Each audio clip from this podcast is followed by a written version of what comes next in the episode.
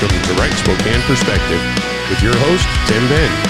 It's opinion, fact, information, and your alert system. Stay tuned and enjoy the show.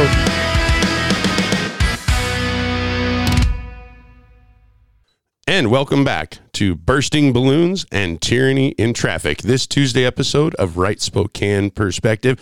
And today we're going to have the wonderful voice telling us the inspiration. Mike normally always did the inspiration on this show, and today we're going to have Shannon do the inspiration because we have lacked a female voice on Right Spokane Perspective, and so we're going to see how the inspiration and the voice leads us into the program. We're going to go ahead and lead on in talking about being hard-pressed. Many years ago, a friend told me how intimidated she was while trying to cross a street where several roads intersected. I'd never seen anything like this. The rules I'd been taught for crossing the street seemed ineffective. I was so frightened that I'd stand on the corner, wait for the bus, and ask the bus driver if he'd please allow me to ride to the other side of the street. It would take a long time before I successfully learned to navigate this intersection, both as a pedestrian and later as a driver. As complicated as a dangerous traffic intersection can be, navigating life's complexities can be even more menacing. Although the psalmist's specific situation in Psalms 118 is uncertain, we know it was difficult and just right for prayer. When hard-pressed, I cried to the Lord, the psalmist explained, and his confidence in God was unmistakable.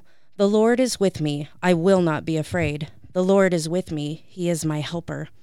It's not unusual to be fearful when we need to change jobs or schools or housing or radio hosts. Anxieties arise when health declines, relationships change, or dollars disappear. But these challenges need to be interpreted not as abandonment by God, but as growing. When hard-pressed, may we find ourselves prayerfully pressing into his presence. You know the drill, folks. Gracious Father, please help us to trust you when we're hard-pressed. In Jesus' name, amen. Well, being hard-pressed, we're definitely being hard-pressed by China, and of course, we've got to burst balloons. Not a big topic that we want to carry on too much about. There's a lot of media out there. You know, actually, just doing a Google search, you can find tens of thousands of articles already written on the balloon debacle. And of course, I think that, you know, looking at this, there's all sorts of different conspiracy theories about the balloon. Another thing we got to cover today is traffic, things at the local level that we can actually have an impact on with our city councils, our state legislature. But this balloon thing just tells us how incompetent government can be and how big of a threat other governments can be to us as a country and the citizens. And so, you know, I saw an article actually brought up on Epoch Times that 90% of the U.S. could die from Chinese EMP space balloon attack. And of course, this goes back to studies that were done with EMPs and the basic complete destruction of all of our infrastructure when you're talking about the power grid. You know, of course, your water service, municipal water service, pumps water using that power grid. So essentially, you have urban areas that will have no water, sewers will back up, just all sorts of devastation, stores will be out of food within days. So I have one question about this whole balloon topic, because it took people in Montana looking up in the sky and reporting it in order for it to be found. We have the people in the airlines, we have pilots, we have planes, we have all these different people logging what's going on in the air up there, and they didn't catch it? Well, there's obviously radar, and the balloons, the nice thing about them is that they move so slowly that they don't trip the radar, and that's something that's occurred. But of course, we're not protecting our own border in many ways, you know, not just China with their balloons. And of course, who knows what is going to come out with the balloon. Do they find out what kind of surveillance they had? Was it just a weather balloon that got out of control? You know, there's satellites. Of course, a satellite that's owned by China can read your license plate and see the keyhole in your trunk lid, right? I just figured we were a little more picky about our airspace. Well, we should be pickier about our airspace. You know, China's not going to let the United States government start buying farmland in China.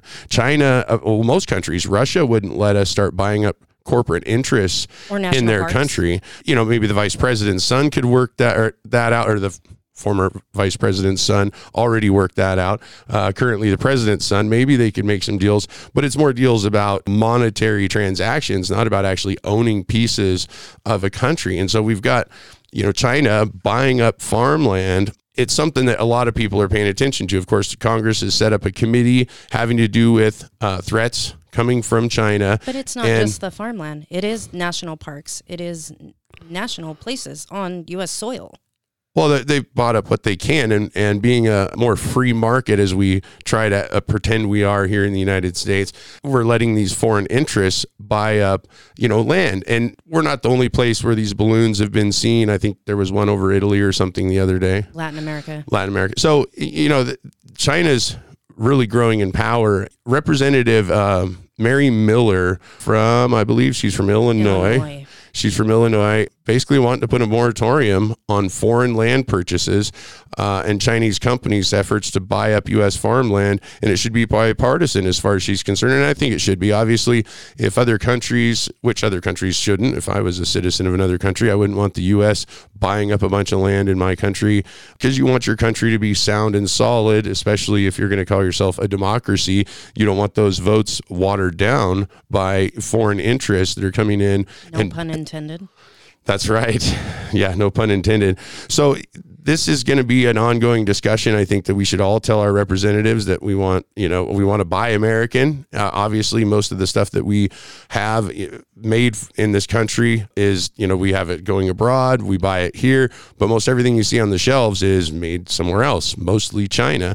And so that's a national security issue in a lot of people's minds, just because of how that could affect our economy if we were in an economic war with China, which, of course, this balloon incident, some people are thinking that that is going to start an economic war or some other kind of conflict with China. But the way I see it, we've been at war with China for decades. And I remember when Walmart had nothing but American-made goods in it. Now we've got nothing but Chinese goods in most of your department stores. You know, there is some other countries that offer some products to us domestically here, but we're certainly not sending as much trade overseas. I think the last number I saw was like a $500 billion trade surplus with China. And you start looking at the rest of these countries that we have these, you know, bad trade agreements. And obviously we have embargoes on some countries and tariffs, but we don't have even trade by any means with these other countries. So what are your thoughts about buying stuff in China? I know you do a lot of shopping, Shannon. I prefer made in America. Have you found anything recently? I did. Actually, you know, I was at North 40. North 40 is one of my favorite stores. And I was looking for some things for our chickens. And I actually looked at the label to make sure that the little nesting, the nesting box fillers that I was buying were made in America specifically. Now that actually goes to the agricultural trade issue when we talk about China buying up American farmland and American egg, because you were buying things for not agriculture, but for eggs. So for the chickens, egg beds. Yeah. So we have this situation with China where they're buying up a lot of this interest. But if you go to your local farm and feed store, that's probably the place where you're going to find the most American-made goods, is your local farm store. And it's obvious that China knows that. They've already basically decimated U.S.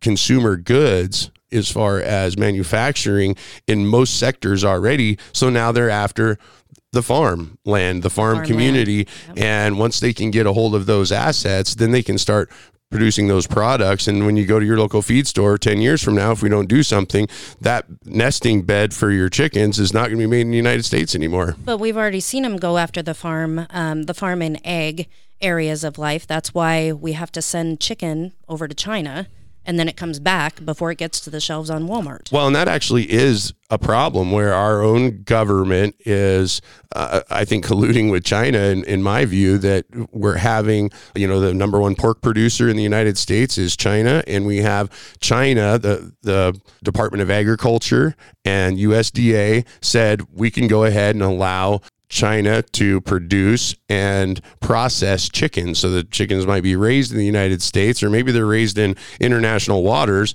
and then a China-owned corporation in international waters is processing the chicken and then sending it back. And who knows what they're sending it back with. I don't know that our food safety is much better than air traffic control when it comes to balloons. But the last time you went to the store, did you take any free right-hand turns on red, Shannon? Yes. Okay, so we're pretty happy with those free ride-on reds when we get them, especially during high times of traffic or even low times of traffic. There's nobody coming, the light's red, we can take her right. We don't have to sit there and waste fuel in our vehicle, to wait for the light to turn. It's safe, there's no pedestrians, no traffic coming. Well, there's a bill in the Washington State Legislature that wants to put yellow light on red turn lights, on right turns on red only, right? So traffic fatalities in Washington are, and I'm quoting this from the Spokesman Review, traffic fatalities in Washington are at a 3-decade high. In 2022, 745 people died in crashes. Lawmakers this year are considering a slew of traffic safety legislation to bring this number down to target zero. The right on red bill was considered to reduce collisions and close calls between cars and pedestrians or cyclists. And the interesting thing about this to me is, so if they're doing a slew of things to try to curb fatalities in Washington, I think the article said, was it 745 people in fatalities last year? 745 people died in crashes. Okay, so how many of them were because of someone taking a free ride on red? And in reading that article in its entirety, there was nothing about fatalities having to do with free right on red turns. So this is where the government, of course, we want the legislature to act and make necessary changes in the law for public safety.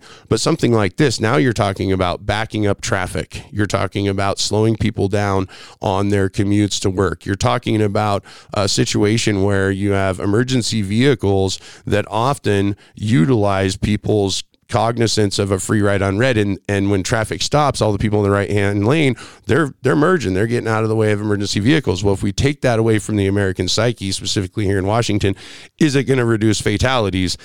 I don't really see that singular law is going to reduce fatalities. In fact, I think that other laws that we have in place, as far as enforcing criminal behavior and high-speed chases, the ability for police to pursue criminals who are selling drugs, who drink and drive.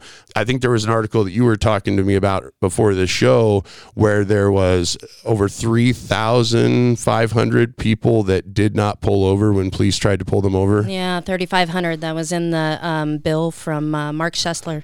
So Senator Mark Schessler from Eastern Washington here, out of the Ellensburg area, I believe he is, has a bill that would like to continue to have pursuit in Washington, and it's getting shot down in the Senate and not getting the hearings so that we can put that law back into place where police can, pursue reasonably suspects of criminal behavior. Right. It was basically to roll back the bill that the legislature passed back in 2021 that called them off of those pursuits. Right. So we need to have law enforcement be able to do their job. I think the fatalities in Washington state being at a 3-decade high, as mentioned in that article, basically supporting a bill to stop the free right hand on reds. Fatalities are going to be reduced by enforcing laws that we don't enforce now. The laws we're not currently enforcing. They don't have the ability to enforce. Right. And how many of those 3,500 people that decided not to pull over by police, that they were, maybe speeding, and they were also under the influence of some kind of alcohol or drug, narcotic, and they didn't want to pull over because they knew they'd get busted. So those people down the road, are those people causing fatalities and injuries because they continue that behavior? Well, we've got a couple more articles to talk about having to do with traffic safety and some bills in Washington state. We're going to take a break. We'll be right back. We want to thank God and you, the listeners, for the opportunity to continue the Right Spokane Perspective radio show and podcast programming. We sincerely thank Mike Fagan for 12 years of dedication to our listeners and guests of the Right Spokane Perspective, and we wish you well in your sabbatical and anticipate hearing from you again in the future. Listeners, it's because of your support we continue to bring you facts, commentary, and alerts on what's happening in local government, politics, and issues affecting us all. Please send your most generous support to Right Spokane Perspective, LLC, P.O. Box 7620, Spokane, WA 99207. Thanks again, and back to the show. And welcome back to this episode of Right Spokane Perspective. We're bursting balloons and talking about tyranny in traffic this Tuesday. So obviously in the first half, talking about the legislation in Washington state, there are folks out there that would like to, continue changing legislation where they say that is going to reduce traffic deaths. Now, getting rid of the free ride on red, I don't know that it's actually going to save a whole lot of lives, because typically a free ride on red, you come to a full stop, you look to the left, you look to the right, you look back to the left, and then you go. So most people are looking for pedestrians, they're looking for other vehicles, and they're following the law. The only reason why someone would die in a situation of a free ride on red is that someone was not paying attention. They weren't following the law. And in here, it specifically says traffic fatalities in Washington are at a 3-decade high. In 2022, 745 people died in crashes. Well, how many of that was from drunk driving? How many of that was from running a red light, period? Not a right-hand turn on red, but just running a red light, period. We've got, with the legalization of marijuana, we have people that may not be driving fast, but they're also not paying attention while they're driving. They're not staying in their lanes, and then people trying to avoid other accidents end up in the accidents. Well, we have a couple articles from just this last week's newspaper that kind of delve into a few of those issues, and one of them has to do with this article out of the Spokesman Review talking about a state bill that would lower the drunk driving limit, okay? And we're talking about your alcohol content, and that's the blood alcohol concentration, and they want to change the limit from 0.08% to 0.05%.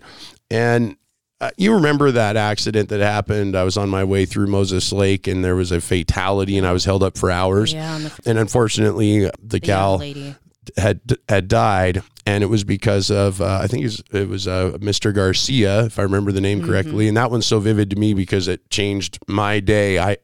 I saw the wreckage going by, and it was just a sad situation where someone was heavily intoxicated and under the influence of marijuana and possibly other drugs, and was driving the wrong way on the freeway.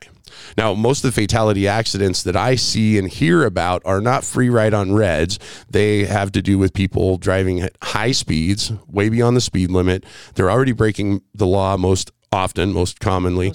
And when they are intoxicated, it's not at the legal limit. It's not, just above the legal limit. It's way over the legal limit. So the state legislature is looking at trying to reduce it to 0.05 from 0.08. And a lot of this is just the legislature acting like they're trying to do something to solve the problem. But as we know, people aren't pulling over for the police, thousands of them now a year. And we also know that people aren't following the law because there's not a whole lot of enforcement. How many traffic officers do we have in the city of Spokane? Not nearly as many as we had a decade or 2 decades ago. So when you talk about a 3-decade high, we're not pulling people over for obvious problems. I see the state patrol letting people drive at high rates of speed, and they don't even try to pull them over. And they're doing 10, 20, 30 miles. Well, not 30. I've seen them get to 30 mile an hour, but they're letting them go 85 miles an hour on the freeway, and nothing happens. Well, where's most of your traffic fatalities happening? At high rates of speed, not in town, not necessarily at crosswalks, but some of them do. But I think that if you want to change laws, this is where our state legislature needs to look at, okay, we're changing laws.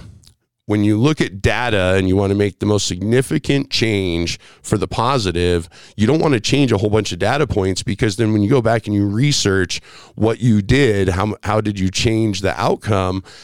If you change too many things all at once, you won't know very well which one had the best impact. So it's best to approach them more cautiously. I think maybe enforcing the laws that we currently have already would probably be the best solution. And of course, the city of Spokane is looking at enforcing those laws, but they want to do it with more cameras and digital technology, like the speed cameras that they've increased around schools and parks. Yeah. But that doesn't come with an officer. And if the person's drinking and driving or something else, all they're getting is a speeding ticket. So there wasn't actual police enforcement looking at curbing future fatality accidents. It's just a revenue program. Our city's good at that. Yeah, good at revenue programs. So there's more on traffic this week. I think this is traffic week in the news. Some of it has to do with maybe it's traffic month with the legislature as well. They've got a number of things that they're doing having to do with traffic, but then there's people pushing them to do even more things, you know. And this was an opinion piece in the newspaper, and oftentimes in the local newspaper, when there's an opinion piece, what they're looking at doing is changing the law. And this is something that's been talked about a number of times, and it's repealing jaywalking laws in interest of equity. Okay, so this in interest of equity. Yeah, it's so the article starts out this way: isn't equal. As a black man living in Spokane, I know that walking while black and crossing the street while black can be challenging and even dangerous. So, of course, this is looking more at the race issue, jaywalking, but in my opinion, as just a driver in the city of Spokane, I'm not a fan of people that jaywalk when there's traffic. At this point in time, we've got people on all sorts of drugs that just walk out in front of drivers. How many traffic fatalities in Washington state, and I haven't found this stat anywhere, how many traffic fatalities in Washington state occurred because people are on fentanyl and they're on heroin and maybe a cocktail of alcohol and marijuana, and they just walk out in the street and they get hit by a car. But I wonder if that's part of the 745 people that died. Well, and I would think that we've heard about close calls. I know that I've had my own incidences where, had I not been paying attention, the person that just walked out, not at a crosswalk, just walked out jaywalking, obviously, I would have hit him if I didn't get into the other lane or hit the brakes. I think we've all run into that, especially if you travel through downtown. A whole lot. And we know that those accidents have occurred. I don't have any data on how many of the fatalities were with vehicles and pedestrians where the pedestrians were jaywalking. And that's when we start getting into all this racial equity stuff. And I understand that policing, they want to look at the numbers and targeting African-Americans or black people, especially in inner cities. That can be a discussion. But if you change laws using that discussion, if you repeal the jaywalking law, what is the protection for a commuter that's just trying to get their kids to school and go to work when someone just walks out in front of them and they hit them? Of course, they've got that issue they have to deal with their whole life. They see somebody bounce off their car and it severely injures them or kills them. They have to live with the guilt of that. But now, are they still in a criminal territory, even though the accident was caused by the person that just walked out in front of them between parked cars in the middle of the street? That's a good question. So we're going to shift liability to commuters of every race, color, creed, religion, background, whatever, so that people are not targeted somewhat specifically racially, according to this opinion writer, for jaywalking. So we have to be careful what our legislature does with these laws. So I would definitely, folks, if you're interested in traffic controls, the issue of jaywalking or free right on red turns, I would contact your legislators and go look at some of these bills having to do with traffic safety. You can look them up by looking up topics and talk to your legislators, or comment directly on the bills at www.leg.wa.gov. That's leg.wa.gov. How many times have you been on that site, Shannon? Oh, my goodness. I can't even count. So interestingly enough, this doesn't necessarily tie to traffic, but it kind of does, because we all have to commute to and from work. And the Washington legislature is considering a bill that would prevent pre-employment cannabis testing. Now, this has been an issue for a long time, and I've sat at legislative roundtable meetings with business leaders talking about how they're going to continue to have a workforce. The state law made marijuana legal. especially in the construction trades and laborer trades, they say, well, how can we maintain a workforce when we're disqualifying them from employment? And a lot of times what they've been doing is avoiding it actually in pre-employment in some of these trades. But when an incident occurs, it's their insurance that requires them to do drug testing, right? When we talk about traffic fatalities having to do with Washington state law, we can go and look at the state of Colorado. When they legalized marijuana, they had a massive increase of fatalities and traffic accidents of people that were under the influence of marijuana.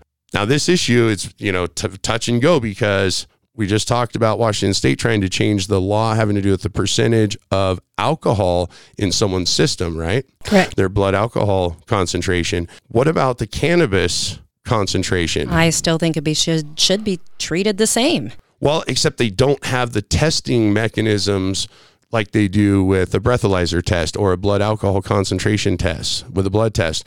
So when they're looking at concentration, there's a number of pieces of science out there that they've been working on to try to figure this out, because obviously alcohol leaves your system within 24 hours, whereas cannabinoids, THC, can be in your system for upwards of months, sometimes 30 days. Some people, it's not that long. Depends on a lot of different factors, whether it's your metabolism, your dietary intake, whether, you know, how much water you drink, all of those things.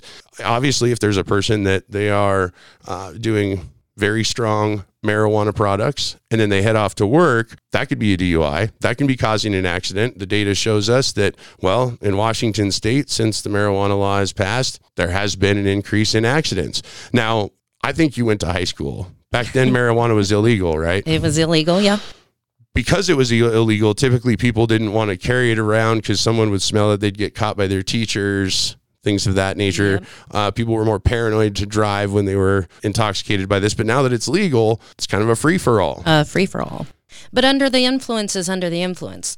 And in the workplace, depending on where you work, whether you're using machinery, whether you're driving heavy equipment, I really think that in some industries, there should be a zero tolerance. Now, that's my opinion. Well, obviously, in the industry I work in, we're under federal law, and there are a lot of industries that are under federal law. So Washington state bill for preventing pre-employment cannabis testing wouldn't affect the laws like with CDL drivers, people that operate certain kinds of, pilots, things of that nature.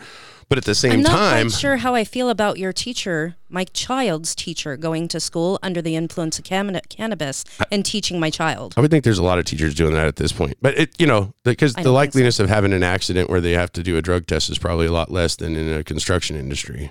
Obviously, it's a debate that's happening in the Washington legislature. And again, folks should contact their local representative to find out where they're at on this issue. Is there a bill number on that? And actually, I did not see a bill number in here. I'll pass this over to you so you can take a look. That's one of the problems with some of the reporting is I'm not seeing a lot of bill numbers in the reporting. Maybe the legislature's told the local newspaper, hey, don't get us harassed any more than we need. They don't want our comments. They don't want the comments. But obviously, reducing businesses' ability to screen employees is important. Now, obviously, if you're just standing in a hole, digging trenches for sprinkler systems, but you start getting into operating heavy equipment and operating, forklifts and things of that nature in industry and warehouses, other people's safety could be at risk. I think it could be at risk. Yeah. So if you're an employer and you don't want to carry the liability because it's the employer's insurance and their liability. Obviously, I've worked in different industries and I've known people that were marijuana users, and I knew they were a marijuana user and they were operating equipment, and I felt safe around them because I felt safe. But then there's other people that I knew in the workplace that I knew they were marijuana users because you could smell it on them, like it was really strong, and they could barely tell which direction they were supposed to be going that day throughout the workday. I wouldn't want them operating equipment around me. So we've got to leave some of this up to the employers and taking away their ability to use drug screening. We go down that road for pre-employment, and then we start limiting it even further into employers' ability to employ I don't know that the state wants to go too far, because they're going to start getting to where employers will find many other reasons to not employ individuals, and then they'll just have to pass more laws. Anyways, we're out of time for today, folks. We'll see you tomorrow. Bye-bye.